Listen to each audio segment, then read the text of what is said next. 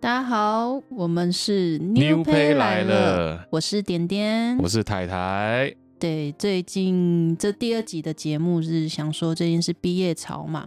然后也算是入职潮啦，对护理行业来说，所以就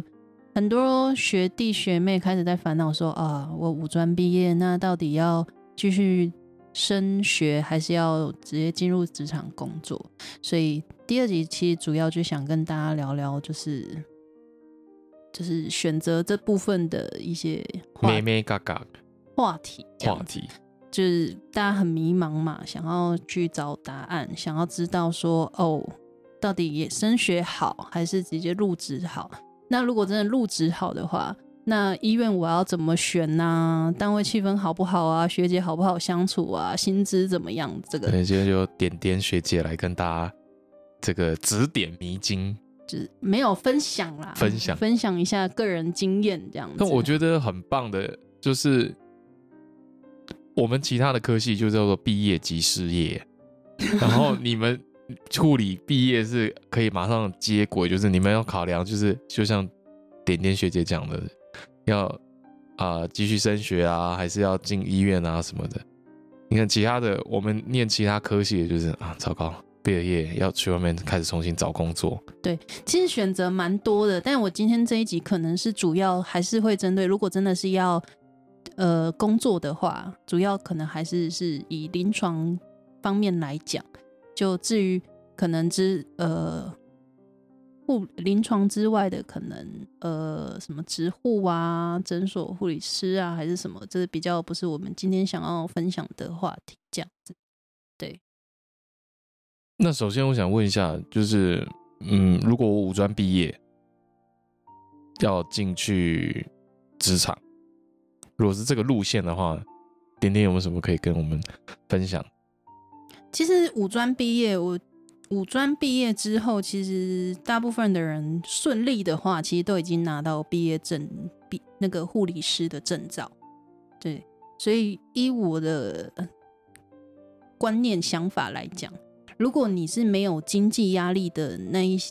那些人来讲的话，我会建议说，看要不要继续读书，继续升学。因为其实，在临床看到还是有一些人是，就是一边读书一边生呃一边工作，那真的很辛苦。这样如果真的是一边读书一边工作的话，其实单位也是要配合你，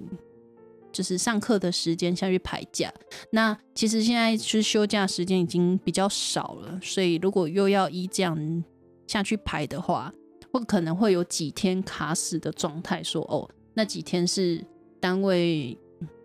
没办法，单位其他人也就全部都没办法休卡在卡对在休假这样子，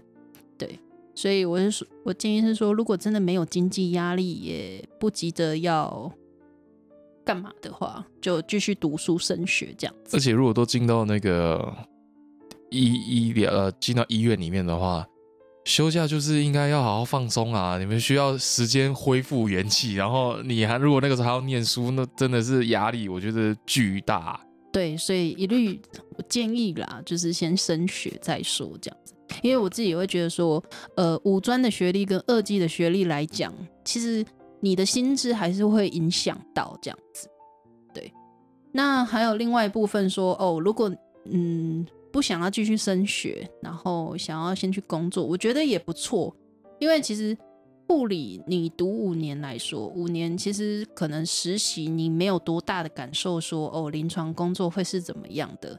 如果想要就是先去工作，然后去去看看说，哦，自己是不是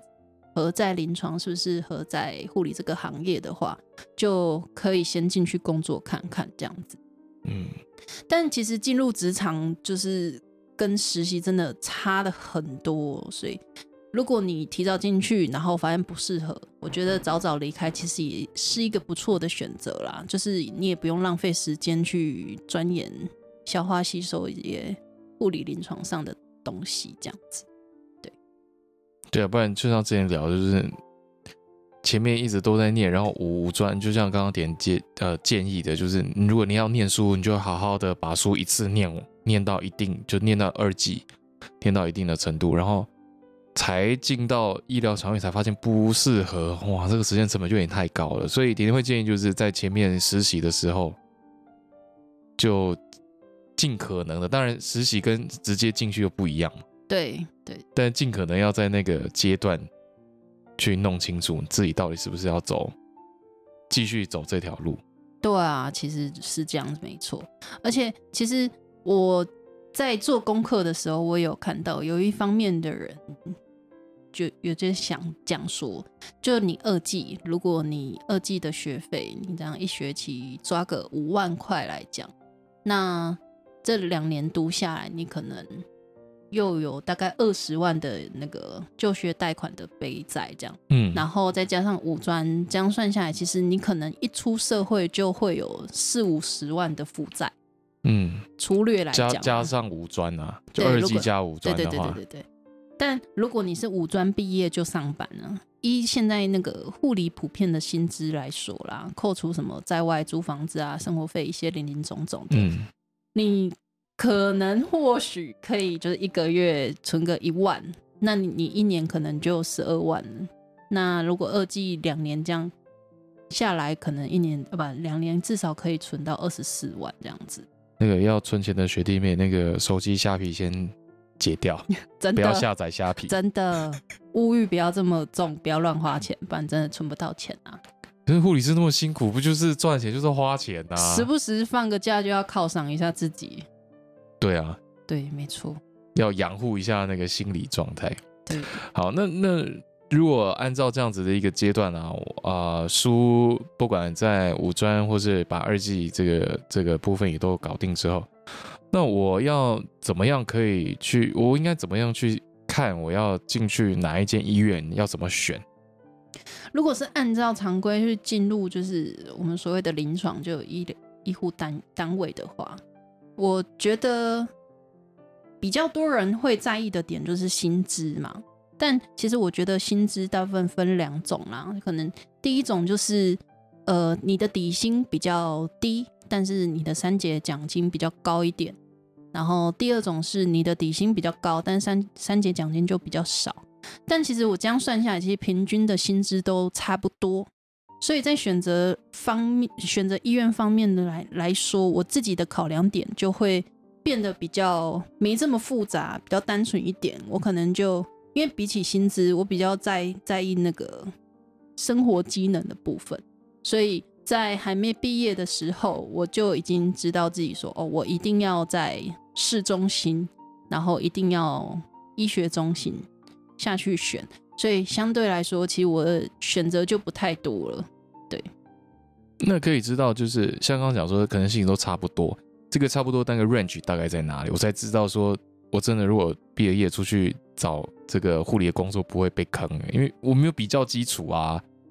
其实你那个一一一零四那个你差不多资料调出来都差不多，哦，普遍就是三万多到六万多，但是三万多可能就是你白班的薪资啦，然后小夜大夜这样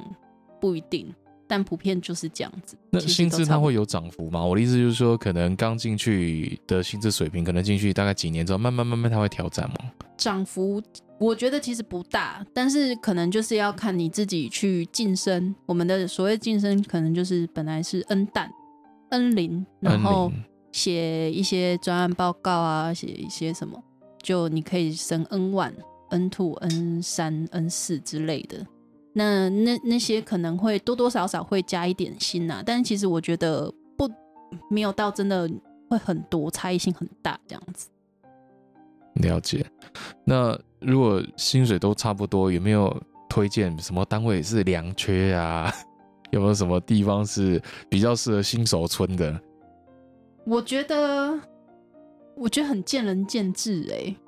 因为就护呃临床来讲，就是可以分成内科、外科、产科、儿科、精神，然后工位就不讲啦。如果是医医院来讲的话，就真的要看你自己个人对哪一科别比较有兴趣。但就我来说的话，我那时候实习经验是，我觉得在内科工作，因为内科的病人相对比较复杂，住院天数会比较高一点，所以他们就你比较有时间可以去跟家属啊，或者是病人去建立一个医护关系，可能会越顾越好讲话、啊，或者越顾越你知道他的毛在哪里，就不要去去 touch 到，然后他也知道你做事是怎么样一个 tempo，他也可以比较能去配合你这样子。那如果有社恐的是，就可能就要这个就比较不适合社恐型的护理师，这个比较适合社恐型的护理师啊，因为就我来比较适合就我来说，我是比较内向的人。其实，哦，内向。对我我比较内向一点啦，就是我不会就一开始就表现到我很热情还是怎么样，我可以慢慢的去认识这个病人，就是哦他的个性习惯啊，他的毛在哪里，刚刚讲的，对。那如果真的是你是比较外向，你喜欢快一点的，因为就我说就是内科的病人其实住院天数相对长，然后如果你遇到那些哦刁刁刁民们，刁民们，或是一些浪浪，嗯。所谓的浪浪可能就是呃那个 homeless 就是那个无家可归者。对没有家属的啊，那种，如果你遇到那个，可能就会比较，你就要顾他们比较长的时间，会觉得比较压力比较大。，对，会会比较压力比较大。但如果你是外科的话，就可能病人只是就是进来开刀，然后开完刀两三天就出院了，哦哦，，出院就就没你的事啦。他他们就是住院天数，反正也不长，所以如果他真的是很难搞的，你也不用就是哄忍耐抬一心顾。忍耐他太久，对啊，对对对，所以所以真的也就像点点讲，就是看个人的啊、心理的特质，对个人特质去看，就没有特别说哪个好不好。对，就看你自己兴趣是什么啦，就是比较对哪一方面比比较有兴趣那我我记得上一啊、第一集的时候，点有聊到你的第一个第一第刚进去这个医院的第一个单位是加护病房，对加护病房。那你会建议就是加护病房这个有点就是有点越级打怪啊，有一点哦，所以如果你真的对加护病房有憧憧憬的话，我觉得建议就是可能你在一般病房待个至少一两年吧，就对一些照顾病人的基基础有一些概念的时候，你再进去会比较好。对，然后像呃，除了内外科，有些人可能产儿科就喜欢小朋友，我觉得也是一个不错的选择。但就我来说，我很讨厌小孩，所以没办法，你没办法控制这种生物，对，没办法沟通啦。没办法沟通。对，所以就不是我的选择，这样子。那如果呃，我觉得不管到哪一个单位，都会面临到一个状态，就是不知道在护理的这个场域里面，学长学弟制会不会很强？我觉得到现在来讲，可能我一开始进去临床的时候，还是有感觉到这种学学长应该是学姐学妹啊制，学姐学妹制，还蛮还蛮重的。就哦，你可能杂事都学妹要去做，你不去做，就是说哦，学妹在干嘛？为什么学妹都不去做？嗯，对，但现在其实反而就不会，就会变成说，反正就大家互相帮忙嘛，谁有空谁就去啊，也不是所以也不是最小的要做这样子所以你。没有成为当初讨厌的那种学姐，没有，我觉得我很棒。没有没有，就是因为学姐的这个角色去压迫压抑学妹，我觉得叫学妹怎么破事什么烂事情，一代一代慢慢在改变，我觉得是真的有改变。就呃，可能我们之前那种学姐学妹制比较观念比较重的那那些学姐，就是有的已经就离职了，但留下来的可能是视力就会变得比较弱，因为学业变少，所以慢慢就会被同化成就是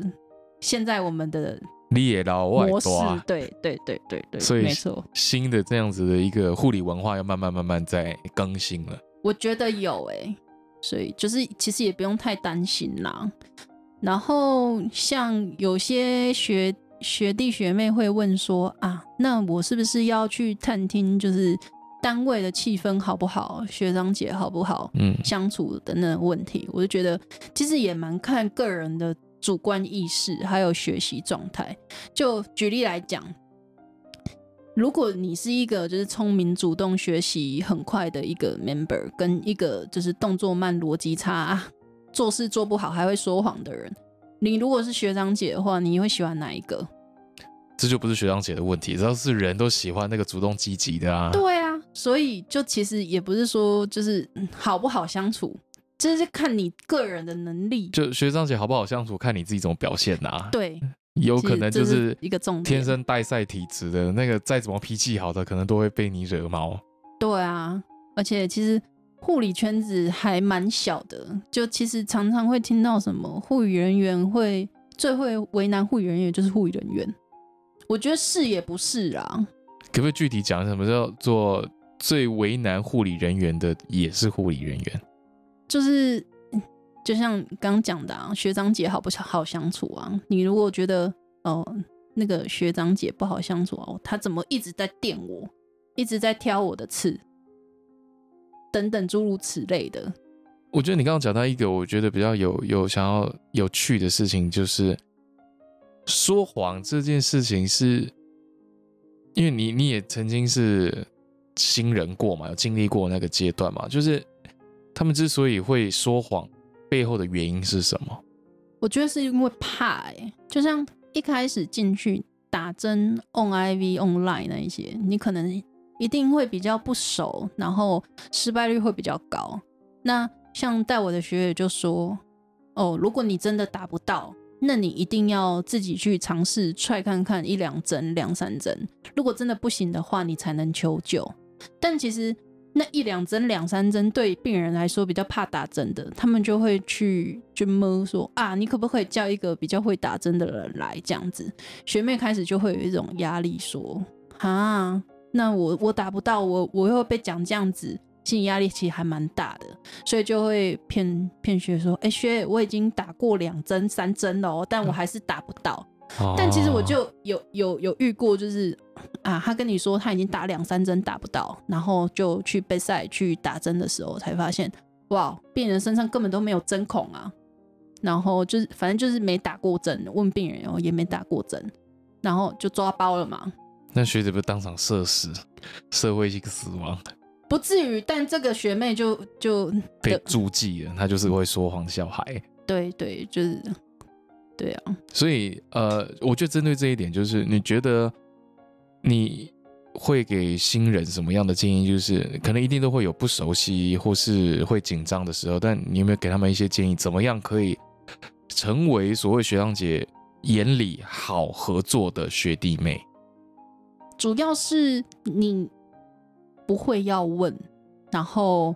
要尝试，不要怕。因为大家都是这样过来的啊，也不是说你一开始进去就很厉害，什么都会这样子。然后，如果你真的遇到不会的，然后有问题要讲，我比较怕那种哦，有问题都不讲，然后问他说：“哎，学妹 OK 吗？”然后 “OK OK 都很好哦。”然后等到要交班的时候，哇，辣东辣西，IV loss 啊，然后什么东西没用啊，什么 prepare 没做啊，那是因为。我说护理其实是还蛮看团队精神的，你也不可能说哦，我东西弄好了，说走就走。但其实一方面人会有人说啊，我东西做好，为什么不能说走就走？但还有一就是，其实也可以啦，只是因为护理是需要团队的嘛，所以如果你在这个时候你没有多去帮人家，但等到你自己需要人家帮忙的时候，人家也会觉得说哈，你都没有来帮我，为什么我要帮你？要积阴德，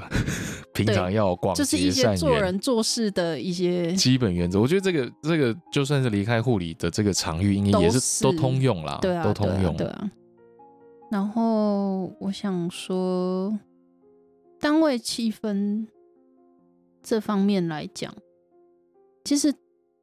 单位气氛，我会觉得说，一个单位多多少少会有一些比较合得来跟合不来的，所以。多少都会有一些圈子，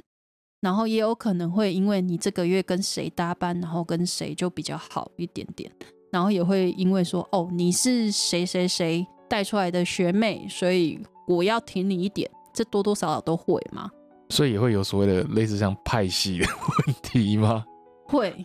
不能说完全没有，还是会。但就是那会不会有那个大学姐，就是她那个徒子徒孙就很多？会啊，也是会啊，对。那但是就来讲的话，单位其实多多少少还是会有一我们所谓的天使学跟恶魔学比较开高岗等那一款，就几个看你不顺眼的要找你麻烦的。但其实说回来，我还是会觉得说，这些还是会跟实力跟资质有一点点关系啦，还是可以打听，但是就是这些天使魔鬼的比例来讲，你不是说那些魔鬼慢慢都被时代给冲洗掉了？对啊，的确是啊，就是对。然后，如果你真的要打听的话，我觉得你可以就是以这个单位的风评来说，这个新可以去哪边打拼？呃，可以去哪边打听啊？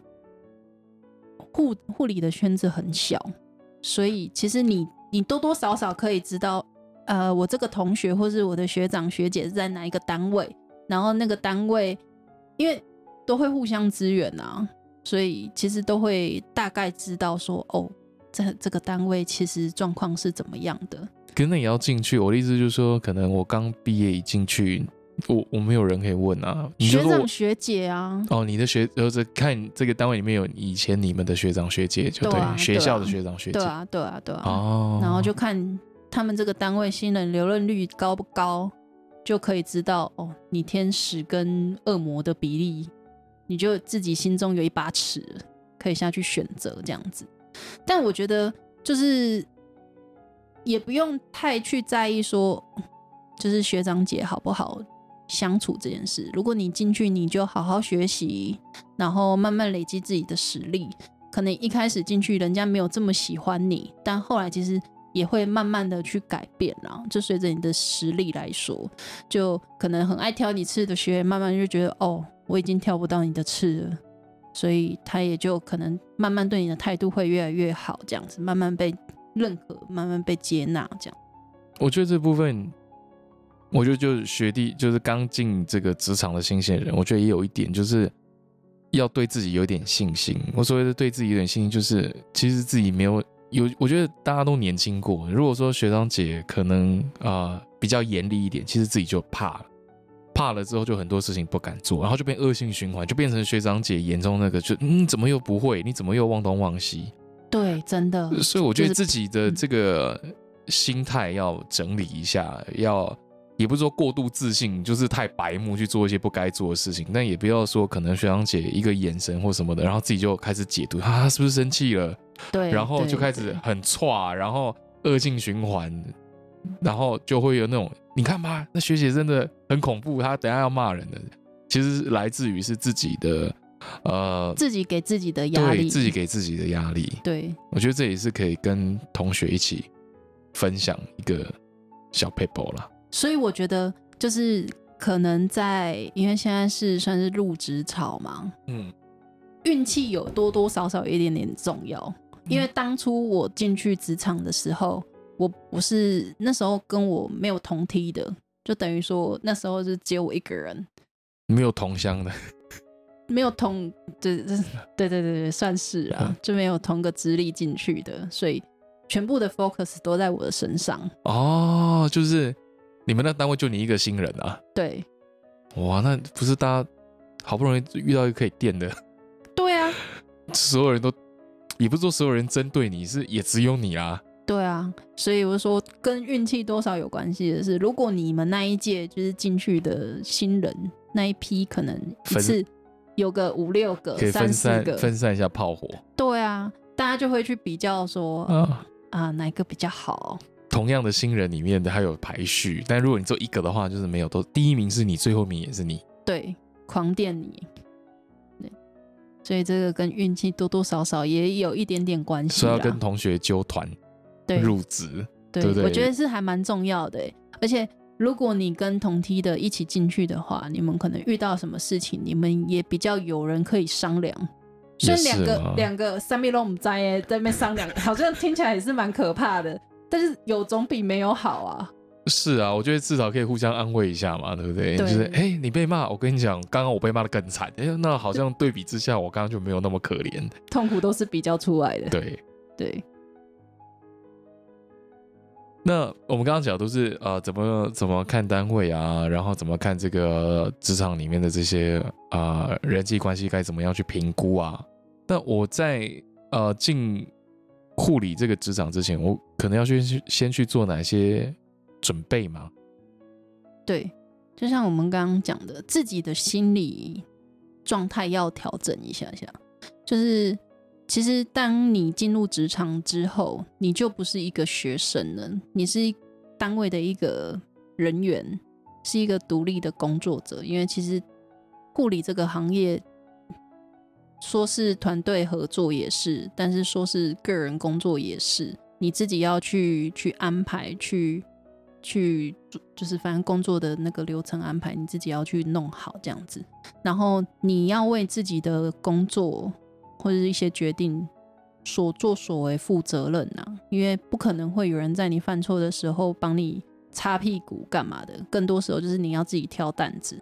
所以很常遇到说新进人员用实习生的态度去做事。所谓实习生的态度是什么？就是说哦，就是。量量血压、发发药、换药就没事啊，但真的是错，大错特错。大意了，对，事情不是这里工人所想的呢。临床真的没有这么简单，就是要注意要注意的很多，然后工作是很繁重的，而且又是攸关性命的。你真的很有可能就是一个错误，没有没有注意就拜拜了。一条命就没了，对，一条命没了，你自己命也没了，可能就小小的可能你就可能道歉嘛，大的你可能吃官司啊，然后赔钱坐牢，那是都有可能的，对，然后也可能会连累连连累同事啊，所以我觉得进入职场之前，你其实自己心理状态要调整一下，然后爱卡丁尖哎，对，那我会觉得说。那我是不是有有些学弟妹就会想说，哦，那我是不是应该要去看一些什么资料，就是先学习什么？我觉得基本的那些技术，你可以大概去复习一下，可能放尿管啊，一些比较基本换药的那些步骤，那些你可以先去复习一下。因为啊，至于就是学校教的一些呃比较文字上的一些教学，我觉得在临床上的那个效益其实不太大，对，就是比较对啦，纸上谈谈兵比较容易啊。但如果你自己开始做，你就会觉得其实没有想象中的这么容易。所以就我的建议还是说，就是做好心理调试，然后多看多学，你不会就问，也不要怕被骂这样子。因为我就会觉得说，你被骂总比你做错事、做那种无没办法弥补的事情好。嗯，不要犯下那种没有办法修正的错误。对对对，我觉得这个部分，你刚才讲说，就是要调整不是实习的这个心态，我就想延续问一下，就是，呃，当然在这个工作里面，你们会遇到很多生死交关的时候，嗯那会不会就是你们第一次遇到病人拜拜，嗯心理压力会很大，或是会不会有这个新的这个菜鸟负罪感很强？就是我刚刚是不是做错了什么？我刚刚是不是遗漏了什么？所以他才会这样子就掰了。我觉得不是新人哎、就像呃，我工作六年来讲，就是病人如果真的就是状况变差，然后或是就是去世，也是我还是到现在还是会想说，那是不是我多做什么就会比较好？对，但可能你一新人来讲啦，你可能这这方面的压力会更大一点点，因为你比较嗯怎样，算是就怕会那种过度自我检讨，对对所以真的都要刚刚好。你说都不检讨，那就白目了，就做错事情不也不是说做错事情了，就是对很多事情的敏感度不高，这样也不行。但是你过度的去检讨自己，让自己压力太大，反倒影响了其他日常的一些工作，好像也不太好。对啊，网上护理人员真的压力都超大，很多啦，要细讲讲不完啊。那种心态的调整其实都是很浮动之的。对啊，对啊，都要自己安慰一下自己。对，就是其实也不要太走心，有时候这个就是可能需要工作一段时间才知道，那个不要太走心，要怎么拿捏啊？要撑过，两年到三年，对，两年到三年，留留啊，就知影差不多是什么情形啊。对，你就大概心里有个底，会怎么发展，然后你该怎么做。那如果你遇到了当初一就刚进去医院的你，你会想要跟他说什么，或提醒他什么？就是你来错地方，赶快走，快逃！对，哦，有可能我会跟他讲说，就是不要怕，你很棒，然后就是反正那一些就是可能漏的东西，反正我们就是慢慢学嘛。学姐骂你也是因为你好，对，所以给自己的压力不要太大。对，